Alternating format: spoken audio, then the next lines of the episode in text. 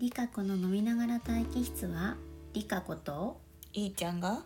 ゆるりとお酒を飲みながらツイッターにいただいた質問に答えたり普段聞きづらいこと言いづらいことをビシバシ話していきたいと思っています。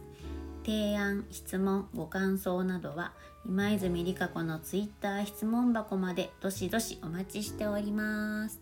よろしく。